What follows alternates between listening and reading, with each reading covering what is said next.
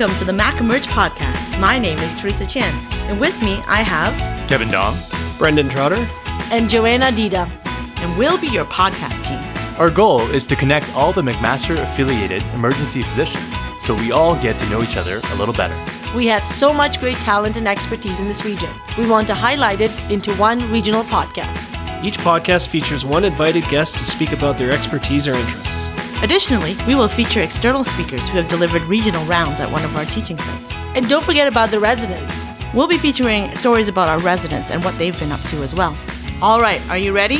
Let's get started with this month's episode. Hi, everyone. Thank you for joining this month's episode of the podcast. Before we start, the team just wanted to mention the upcoming 10EM conference. Save the date for Friday, October 1st, and check out the website at 10emconference.org or 10emconference.org. Thanks and enjoy the show. Hello, everyone. I'm Brendan Trotter with Mac Emerge Podcast. We're here with Amna Zaki to speak about some coroner aspects of her career. Hello. How are you, Brendan? How's it going? Good, Amna. Thanks. I'm tired, as you already called commented on earlier today. Um, so, why don't you introduce yourself to our listeners? Probably most of them know you already, but yeah, so uh, I'm an emergency physician at uh, Joe's. I actually did medical school in, in Pakistan, moved here, did my residency at McMaster, and then stayed on in Hamilton and now work full time as an emerge doc at St. Joe's and uh, recently started working as a coroner as well. We went to class together. We were classmates. We were classmates. residency, yes, we, we, wrote the exam together. Yeah, wasn't that great? What made you want to branch out from just emerge? This seems to be a common thing that people talk about in terms of trying to get away from some shift work and getting some kind of normalcy in other aspects of employment. I wouldn't say that it gets you away from shift work, and uh, like the hours are not nine to five. um, but still, it is very different. I mean, unlike Emerge, where it's so fast paced, it's pretty high stress. I really wanted to try something that was not so stressful, and coroner work is really not stressful at all. Also, it's not, you know, like you're running like a crazy person in the department. It's, you know, your own pace, it's quite peaceful. I also wanted to try and learn something new, learn something different. Coroner work gives you a different perspective. I mean, we, we deal with very sick patients in Emerge. We deal with dying patients pretty routinely, but as a coroner, you kind of see the other side. You, you see things after death and, you know, the, the aspect, you know, the perspective of the family and kind of what happens afterwards. So it is, it is very different, but no, it's not. If you're, if you're thinking of a nine to five, no weekends. That's that's not what it is. Yeah, that's a good point because so many other people do things like pain or addictions yeah, or, yeah. or, or sexual no. assault, and, and so those things are well, no, not no. all of it. You but. you could get multiple calls between midnight and seven a.m. It's not nine to five, but it is. It's still very different. It's it's quite different from a immerse life. Yeah. And when did you start with the It's been about two and a half years. Yep. Okay. We'll talk about kind of what an average shift sounds like a little bit later on. Um, and so, how do you feel if this is going to fit into your long-term career type goals? Is this something you think you'll be doing for the for the long haul? I, I think so. I think so. I I really enjoy it. It's nice to have work that is peaceful. I think as I grow older and you know kind of advance in my career, I think perhaps I might cut back on emerge shift and maybe do more coroner work. And I mean, if, if somebody wanted to kind of advance in the world of, you know, forensics and life as a coroner, I mean, there's, there's way to advance there too. You could, you could become a regional supervising coroner. So, I mean, that would be more of a nine to five job. Yeah. But I mean, that's certainly always an option if, if, if someone wanted to advance and not just do investigative work. So probably a lot of listeners will know Karen Schiff. Karen Schiff, yeah. who was our senior. Yeah, was our senior residency. Yeah. Three, three years, four years, or three years. Yeah, she was senior. We were yeah, probably three years. Three years. Yeah, yeah. yeah. So she's the regional supervising coroner in Hamilton, um, and she loves it. Did not know that. So, is there anything else aside from coroner work that you might think about doing outside of the emerge? No, I, I'm I don't know. Brendan, do you have any ideas? is there anything else? Well, we, we both talked about kind of pain clinic stuff yeah, as, as, something yeah, that uh, is a little bit hard potentially for us to, to yeah. get into these days. But yeah, I, I don't know. I don't know. For now, I think it's just coroner work. Um. You know, it's I mean already juggling two schedules can be a bit. yes, yeah. It's not looking for a third job. Yeah, I, I definitely uh, found that when I was working multiple emerges. Yeah, just juggling yeah, two it, positions. It just adds a whole layer of complexity, which yeah, I mean, makes life already, more stressful. We've got enough stress, stress as is, so yeah. Yeah. How does the coroner service work in Ontario? How's the what's the general organization of the system here? Uh, I'm an investigating coroner, and then sort of above that, you've got regional supervising coroners. So Ontario is divided into four regions: so central, west, east, north. Pretty straightforward. Can remember that. And then above that, you've got the chief coroner of Ontario. So I mean, it's just every every region has its kind of setup, which is in, independent of other regions. Okay. How does your job uh, contrast and compare with forensics, pathologists, and, and all that kind of stuff? So the coroner is kind of the person who coordinates between the different parties that are involved. I would be the one who would be talking to police, you know, if physician, if it's a case in the hospital, and then the forensic pathologist if we have to do an autopsy. Every every case is unique, and then there there are different parties involved, and the investigating coroner is sort of the person who puts everyone together. Like the forensic pathologist does not talk to the family, right? So it's the coroner Right. who will talk to the family. They don't. They don't talk to the family. That's not their job at all. You, you need some coordination, communication between the police, the pathologist, the family. If there are other physicians involved, you know, or if you need sort of you know, sometimes you have cases where it's someone may have had some congenital problems, you know, so, so say it's a sudden death case and you need to figure out what their history was. So the person may have died as an adult, but you may need to get records from sick kids. So all that coordinating part is, is kind of done by the investigating coroner.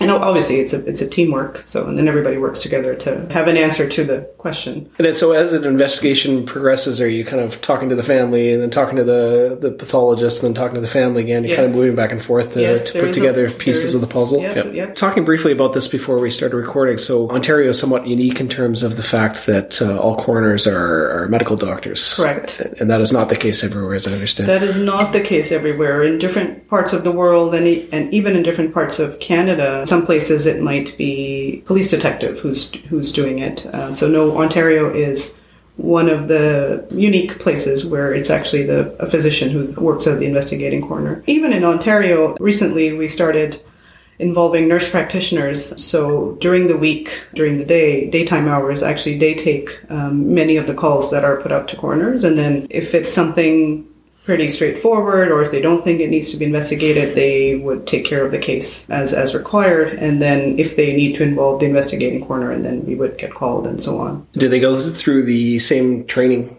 course you guys generally take? I don't think so. So when I did the course, it was only for physicians. So mm-hmm. I'm not actually sure. I'm sure they do go through some sort of training, but was not with us. I don't know if it's changed since I did the course two and a half years ago. This was something that was introduced kind of after I started working. So we should probably cover coroner case criteria. as That's something that people often will be Yeah. confused about. And so for our listeners, what are the kind of the main reasons why you might have to call a coroner? I mean, the main thing is if you think it's an unnatural death. So a coroner should be involved, must be involved if it's an unnatural death. And then the other big one is if it's like a sudden death. You know, sudden is, is relative, right? I mean, it's it can be confusing, right? So an 80 year old dies, clutches his chest and collapses. That's a sudden death, right? I mean, mm-hmm. he didn't expect to die, but that is not a coroner's case, right? Okay, Because- good. I'm still a little bit worried I might have been doing this all wrong for a while. I mean, you can deduce based on his history, his age, that it's probably coronary artery disease related, right? Or natural. It's it's a natural death, right? But say, for example, I had a 21 year old who just collapsed on her doorstep. So that's a sudden death, and you wouldn't expect a healthy 21 year old to just, you know, suddenly die. So in that scenario, that, that was a coroner's case. We investigated it, and it was actually quite sad and very interesting because it turned out after her postmortem that she had a rare genetic disease that led to sudden cardiac death. Okay. This person died as an adult, and when she was a child, we didn't have the technology or, you know, we didn't have the advances that we have now. So probably her genetic problem would not have been diagnosed when she was a child, even if she had some issues, right? The technology wasn't there. So it was very fascinating to see how today we were able to do a biopsy and figure out, okay, she had this rare mutation. That kind of also ties into how does this help, right? What's the point of doing all of this, right? Okay, fine, we have a diagnosis. So what? That's relevant because say she has siblings. Yep. Right. So now we can figure out if her family members need to be tested, and maybe you can prevent another such tragedy you know, because now we have this information that we Yeah. wouldn't have had otherwise. No, if the screening is positive, maybe they need an ICD or something as a Exactly, measure. exactly. Yeah. Uh, oh, and so for unnatural death, I presume we're talking about accident, suicide, homicide. Is that kind of the Yeah, general? like uh, all gunshot wounds in Ontario. I mean, this is this is pretty like no question, but Yeah. all gunshot wounds have to be uh, gunshot related deaths have to be investigated. Obviously, you know any accidental death, you know construction or whatever, any suicide, any homicide, motor vehicle collision, and then sort of the other big ones are any death in in custody, so in police Ah, yes, custody yeah. or correctional facility or Yeah. psychiatric facility. So you know, or anywhere where you think excessive use of force. So those, all of those must be investigated. Yep. So is there sometimes a contentious relationship between coroner and the police on some of these investigations? Have you found, or Uh, no, for the most part, it's it's actually very interesting. It's a very collegial relationship. You're allowed to disagree, right? Like you may have a scenario where the police officer might think that it's not something that needs to be investigated, or you might think that there's something that doesn't fit. I mean, obviously, they don't have medical expertise, right? To give you an example, and this is not my example, one of my colleagues, she had this very interesting case. So it was an elderly couple, and the wife had fallen down the stairs and then had died. And mm-hmm. so obviously the coroner had been called. The police officer thought that this, and again, this is not my case, this was my colleague's case. And the police officer said to the coroner, you know, it's pretty straightforward. Fine, she fell down the stairs. Probably don't need to do much else here. The coroner noticed that there were petechiae around the woman's face and yeah, mouth. yeah, And so she asked the husband, you know, what happened here? She fell down the stairs. Why does she have petechiae? And he said, oh, I was doing mouth to mouth to, you know, revive her. Anyway, it didn't really fit. And it turned out that that husband had actually pushed her down the stairs yeah, to kill her. yeah. And he had done the same thing to his previous deceased wife. Sounds like the staircase. Have you seen the staircase on Netflix? No, okay, no, this is sort of really? very eerily similar. I don't know, maybe that's where he got the idea from. But then they ended up opening that investigation. Yeah. They had to investigate that death, Yeah. which was ruled an accident, but Yeah. may have been homicide. So you've decided you need to call the coroner for a case. So what can you expect when you make the call? And what do you have to do with the body, with documentation? Are there any tips or tricks that you would suggest? It's pretty straightforward. I get calls from physicians, nurses, police. They go through dispatch. Dispatch calls me. I call them back, get the story. If it's not a case, pretty straightforward. You do what you would normally do. If it is a case, uh, almost always it means that I, or whoever the on call coroner is, will be coming in to review the paperwork and the decedent and talk to family and so on. If you've done a resuscitation or whatever, you know, I would just leave things as it is. Don't, no unnecessary, you know, involvement required once you've decided you need to call the coroner. I would leave things as it is. Don't be pulling tubes out of people or yeah, I mean, to be honest, I don't think it's a huge deal if that was done, but because I don't know what the scenario is, like I can't give you a blanket statement, right? Like, Yeah. Yeah, it's fine. So Sure. since I, most likely it's not a big deal, right? Yeah. But because I don't know what the specific scenario is, safest Yeah. is just leave it alone, close a room, and once the coroner has cleared it, then you know things can move on as usual. If the coroner thinks that the person needs a post-mortem exam, you don't need to worry about that. Like the coroner can take care of body removal and whatnot. And there are funeral homes and companies that we call to have the body, and they're trained obviously in removing the body and transporting it to the forensic unit for further assessment and a post-mortem exam and so on. You mentioned a an autopsy, or we talked about that a, a couple times. What what generally will trigger an autopsy, and is that a request that that usually comes from you? That is a request that comes from me. So again, if it's a non-natural death, if Yeah. it's a like that 21-year-old who collapsed, you know, we have no idea why she passed away. Obviously, any kind of homicide, suicide, you need a post-mortem exam. Now, what shape or form that post-mortem exam takes can vary. Not everyone will require a full exam. Mm-hmm. For example, if it's a hanging or strangulation, they might just do an external exam. Okay. They might Yeah. just do a whole body CT, right? Yeah. Because that's not someone who needs a cardiac biopsy to Yeah. figure out what happened. So it does depend on the situation. Sometimes for religious reasons or cultural reasons or, you know, just personal preference or because it's so traumatic to think about, some families might not want to go for uh, an autopsy. But then again, it depends, right? Like if it is, if it is like a criminal case, then it may be necessary because if you don't do it, then not having a pathology report will work against, may work against the person, right? If it goes to court of law or, or whatnot. So, I mean, that's a discussion to be had depending on the situation. But at the end of the day, I mean, if it's deemed absolutely necessary, like the coroner's office can say, you know, this has to be done, but we can make accommodations, right? Like say they don't want the whole you know the whole i mean i don't know how, if you've seen an autopsy or on TV. on TV. i mean it's i mean it's it's pretty visceral it's Yeah, it's sure, it's, yeah. it's pretty intense Yeah. but you know again there's ways to work around it if a family don't want that done for whatever reason it can just be an external exam it can be a whole body ct it can be just biopsy of certain tissues instead of you know cutting everything open there's lots of ways to accommodate families what a family's requests are or what what the requirements are and what's necessary what's not necessary Are you able to walk us through a typical shift?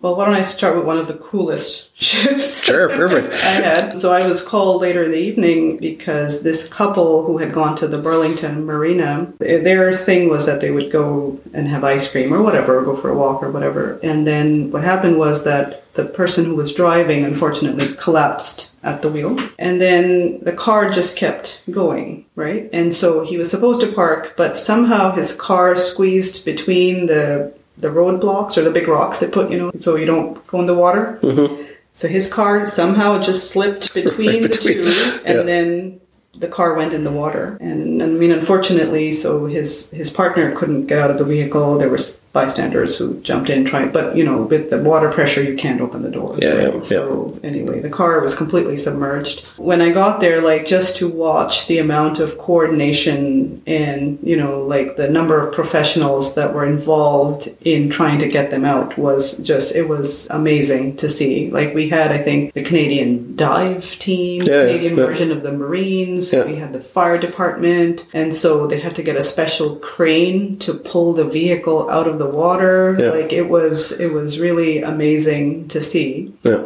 And then rather than kind of have to remove them from the vehicle, what we did was so in the forensic unit in Toronto, they have a extraction bay. So it's mm-hmm. this huge hall where you actually tow the vehicle and then they do all of that right in that closed environment instead Yeah. of, you know, right in the parking lot. Yeah, yeah. I mean, even across Ontario, if there's like a fatal motor vehicle collision and there's a person inside, you know, instead of removing them on the scene, what they'll do is they'll tow the vehicle to the hall, to the extraction bay, and just do everything there. And it's it's really really cool, really Yeah. interesting. And in this case, unfortunately, the the driver actually had died before the car hit the water, Yeah. right? So he had some cardiac event. Yeah. Then he collapsed, and then you know the partner couldn't stop the car, and unfortunately she she drowned. But I mean, it was very interesting to see the number of professionals that were involved and coordination that was involved. Like it was it was amazing. Is there anything that uh, scares you now, having seen all these these Oh, cases, yeah. where it makes you think in ways that other people may not, and Yeah, how you drunk prepare drivers. drunk drivers? drunk yeah. drivers. One of my last, the most tragic cases I had was this woman. She was just walking her dog. She was just walking her dog, and this drunk driver hit her and then, you know, dragged her several dozen feet. She died. The dog died. And while we were there, her son came out looking for her oh, because mom hadn't come home yet Yeah, you know and yeah so that's that's one that comes to me frequently Yeah. and like my, my 12 year old i tell him look when you're walking home you make sure you keep an eye on whatever car is near you because you never know yeah. Can't trust everyone else, right? and, Yeah, uh, yeah so that's i think that's one of the most horrible ones i had yeah, for sure. How long is an average shift that you do when you're on call? typically we do 24 hour call Okay. And how many calls do you get on average? you may get none and you may get several Yep. So, and it also depends on what region you cover. So I cover Halton, Yep. um, which is Burlington Oakville. It's not as busy, but Hamilton is crazy busy. so, Doesn't surprise me. I guess. I Yeah. mean, you know, if you if you want busy, it's it's you know work in Hamilton. It's it's uh, not a bad thing. yeah, fair enough.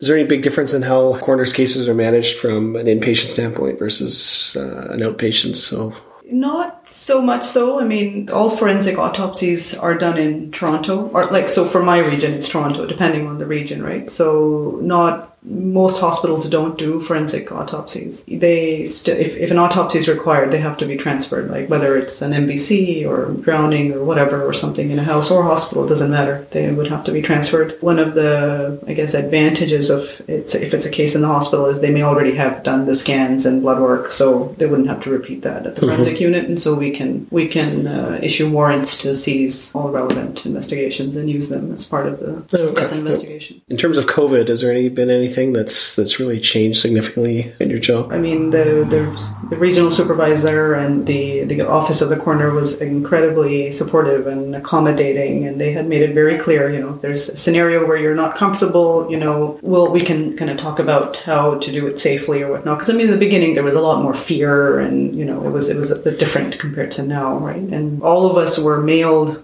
like personal PPE supplies. So I had packages with gloves and masks and even some gowns that were sent to me so that I could use it. One of the nice things also that kind of timed well was much of our paperwork is all online. So even death certificates and, you know, warrants, whatever, we can do them online. So that's helpful you know, less paper, less contact, whatnot. Um, but I mean, it has, I mean, yeah, it was a bit more scary in the beginning having to go to a decedent's house, you know, because you have no idea why, what happened, why they died, did they have COVID, whatnot, you know. But uh, I mean, we were always well supported and protected, and we had PPE and whatnot. And you'd still have some sort of index of suspicion in terms of testing out of out of hospital arrests and that kind of thing.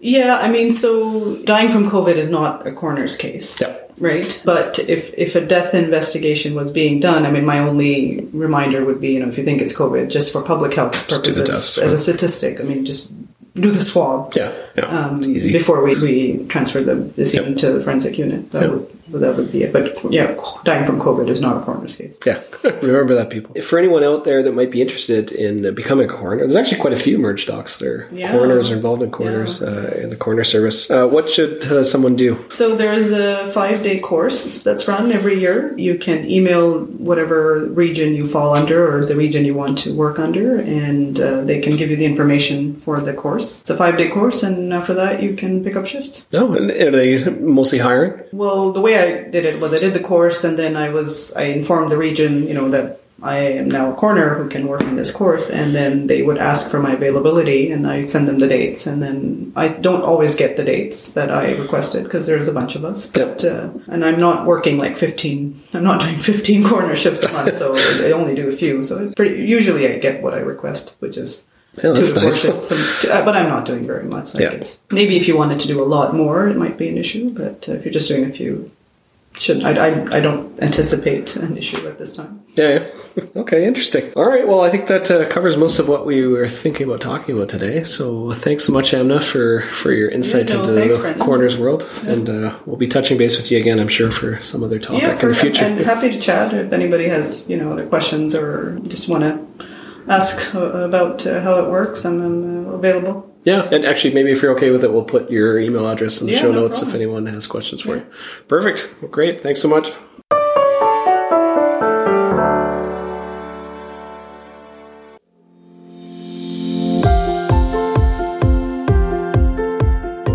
Welcome to Residence Corner, where you will learn about some of the awesome work that our McMaster Emerge residents have been up to.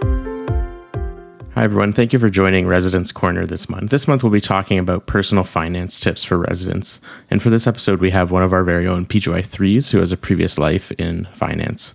So please join me in welcoming uh, Dr. Beatrix Bertzi. Hi, everybody. Spencer, thanks for having me. Can you just give us a brief introduction to yourself and your experience in finance? Sure. Uh, so, I'm Beatrix Bertzi, and uh, prior to medicine, I spent a decade in business and finance. Uh, so the better part of which was spent as a certified financial planner, uh, helping folks identify and reach their financial goals. Uh, so in other words, I helped people with budgeting, saving, tax planning, investments, and insurance and estate planning. Sounds like a lot of things that uh, physicians probably need to know about. So you're probably a a big step ahead for the rest of us. It is helpful. yeah. So I'm just wondering, you know, we're all residents and we're just starting to make a little bit of money. Where where should residents begin uh, when they decide to start considering personal finance? And what would you say the first steps for the residents would be? This one's actually a lot easier than most people think.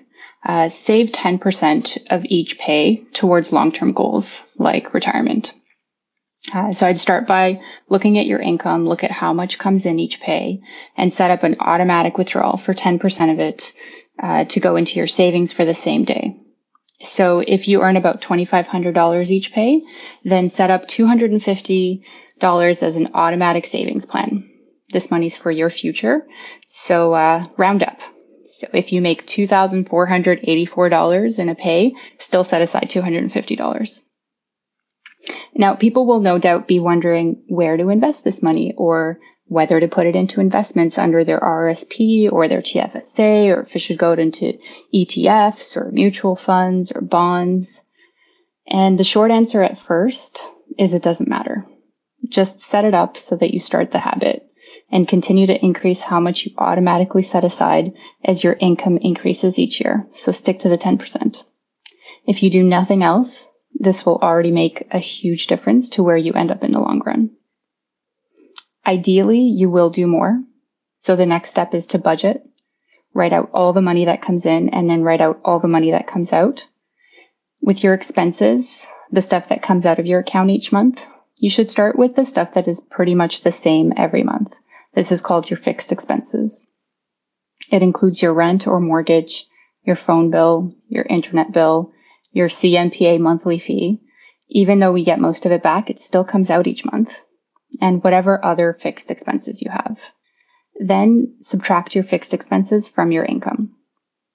If you get a negative number, you have more expensive than in- expenses than income, you will actually be behind and you're unlikely to do the most important first step that I mentioned earlier, which is setting aside 10% of your pay. So if your number is negative, you either have to cut back on something or make more money. It's that simple. If you had a positive number, you make more than you spend, then whatever you have left over after you subtract your expenses and your savings is your monthly disposable income. Go nuts. I I hope that I'm in the positive, but sometimes I feel like I'm definitely in the negative. Um, I'm just I'm just wondering. Uh, you mentioned there the 10% for uh, saving. What do you what do you think about those who are considering uh, using money to pay off their debt. Um, would you use some of that 10% to pay off your debt, or is that like a different portion of the money that you should be spending? Uh, so that would be a different portion. So um, people are often wondering how they would balance their debt versus their investing. And the most important thing in order to balance the two is to stop accumulating more debt. So live within your means, which is why that budgeting step is so important. And once you can do that, you will have to start repaying any debt that you've already accumulated. And most people, many people, want to pay off their debt first. And they'll say things like, I'll pay off my debt now at double the speed, and then I'll worry about investing. Meanwhile, uh, life will always find more reasons for you to have more debt. So you needed to replace your car, or you decided to buy your first house, or you had kids, uh, you bought a bigger house, etc. And the next thing you know, it's 20 years later and you're still paying off debt and you haven't touched your investments. So hopefully that won't happen to any of our listeners here uh, because they'll have heard the first and only thing worth doing, which is to set aside the 10% of your pay towards long term savings.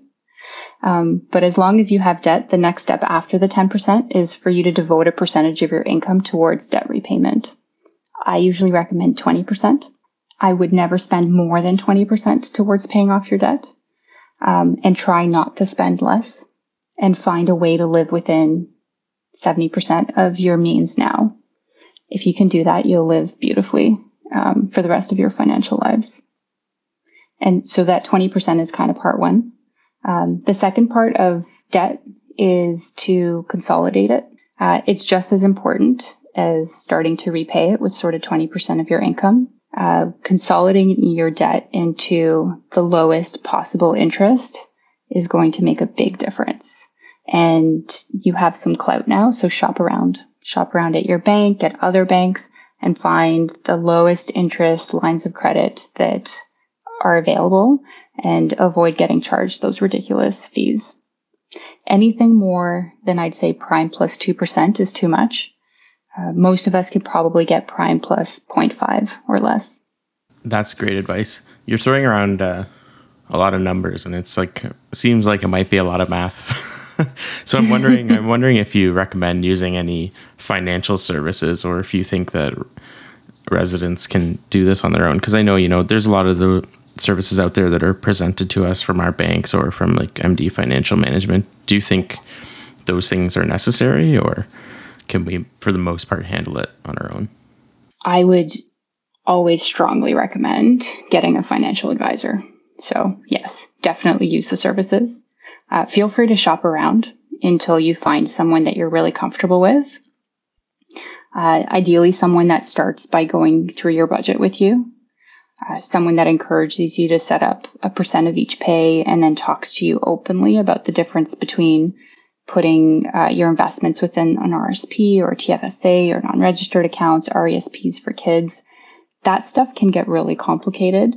Uh, and the nitty gritty of it is not something that you need to really worry about. It's good to have someone in your corner that worries about it for you, the deadlines, etc. Avoid anyone that brings up a whole life insurance policy for squirreling away your money. They're taking advantage of you, and you'll spend more money trying to get out of it um, than you ever would have made.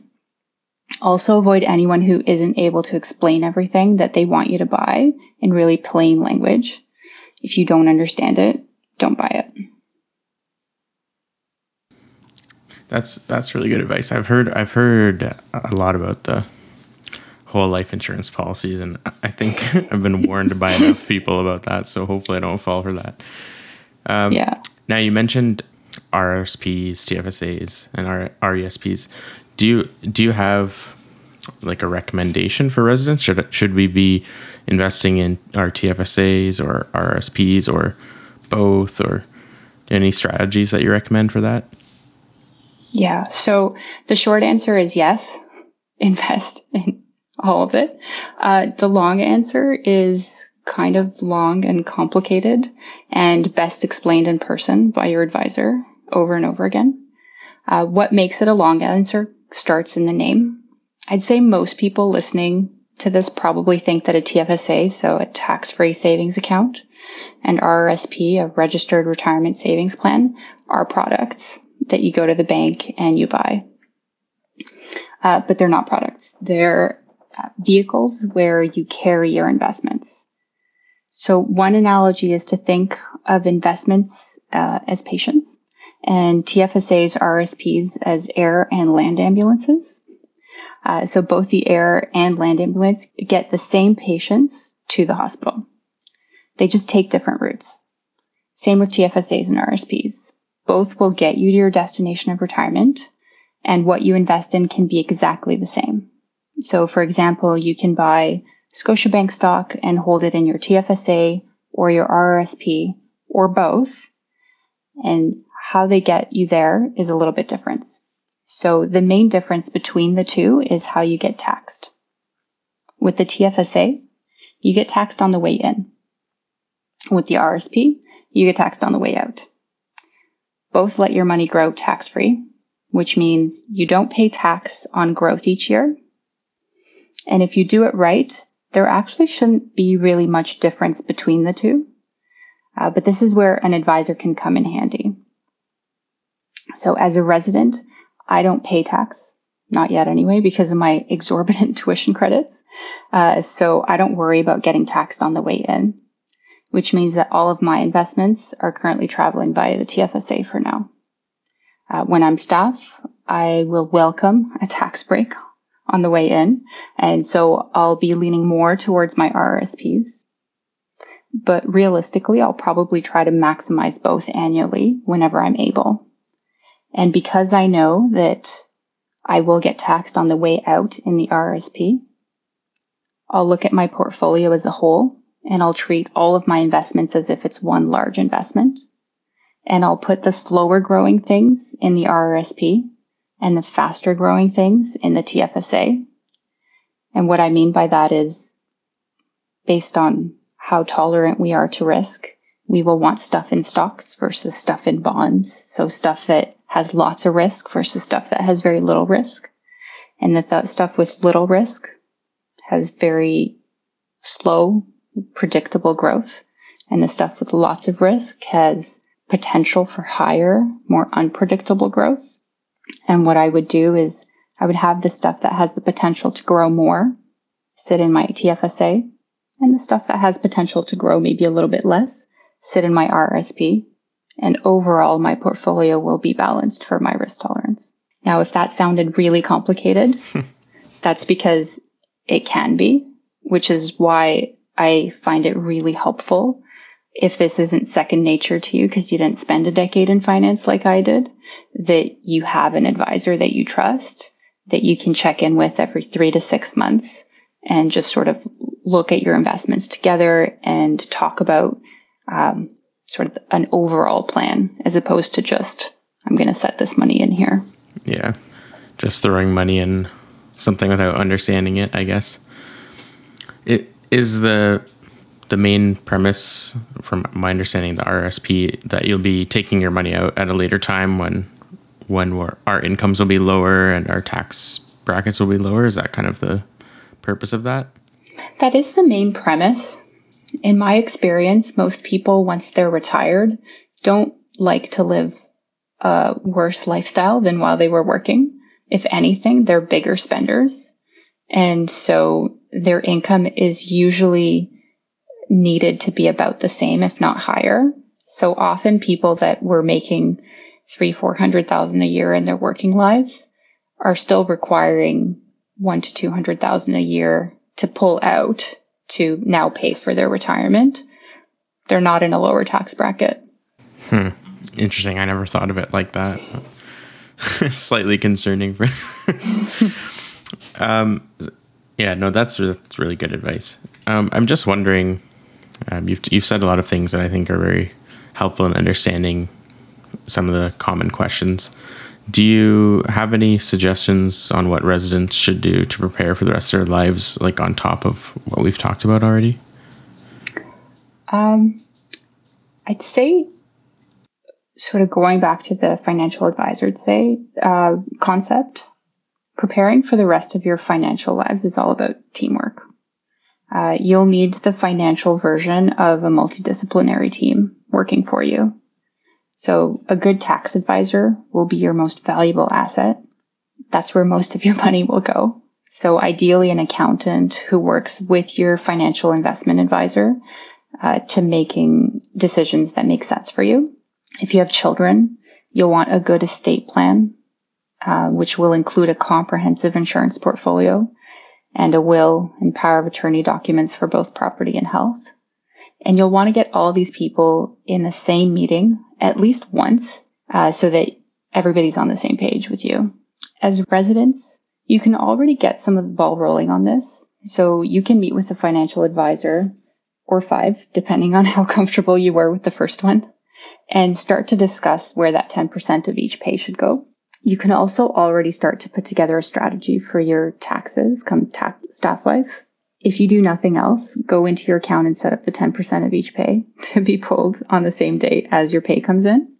Even if you simply send it into like a savings plan, it really doesn't matter. Just start the habit now as a resident and you can figure out the rest later.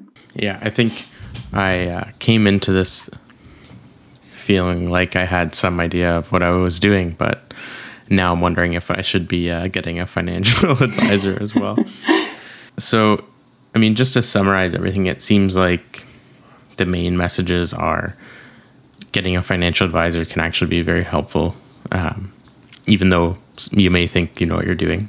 Um, and then saving that 10% and trying to put 20% of your paycheck into your debt as well, but also saving at the same time. And then when choosing between a TFSA and RSP might be a discussion for your financial advisor, but at the baseline, the answer was yes to investing in them. So hopefully it works out regardless of what you choose to invest in. Does that seem like a reasonable summary of everything that you mentioned? Absolutely. You got it. If everybody gets it this way, then you guys are set. Yeah.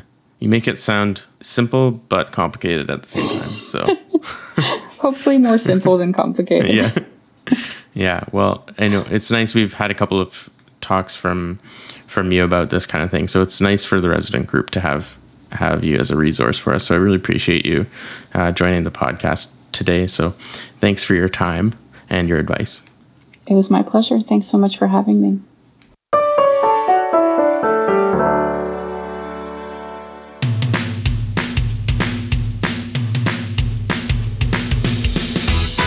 Thank you for tuning in to this episode of the Mac Emerge podcast. We hope that this brings you new information and helps you up your game so you can deliver better patient care to our region. Remember, we are always looking for new talent and expertise to feature in our podcast.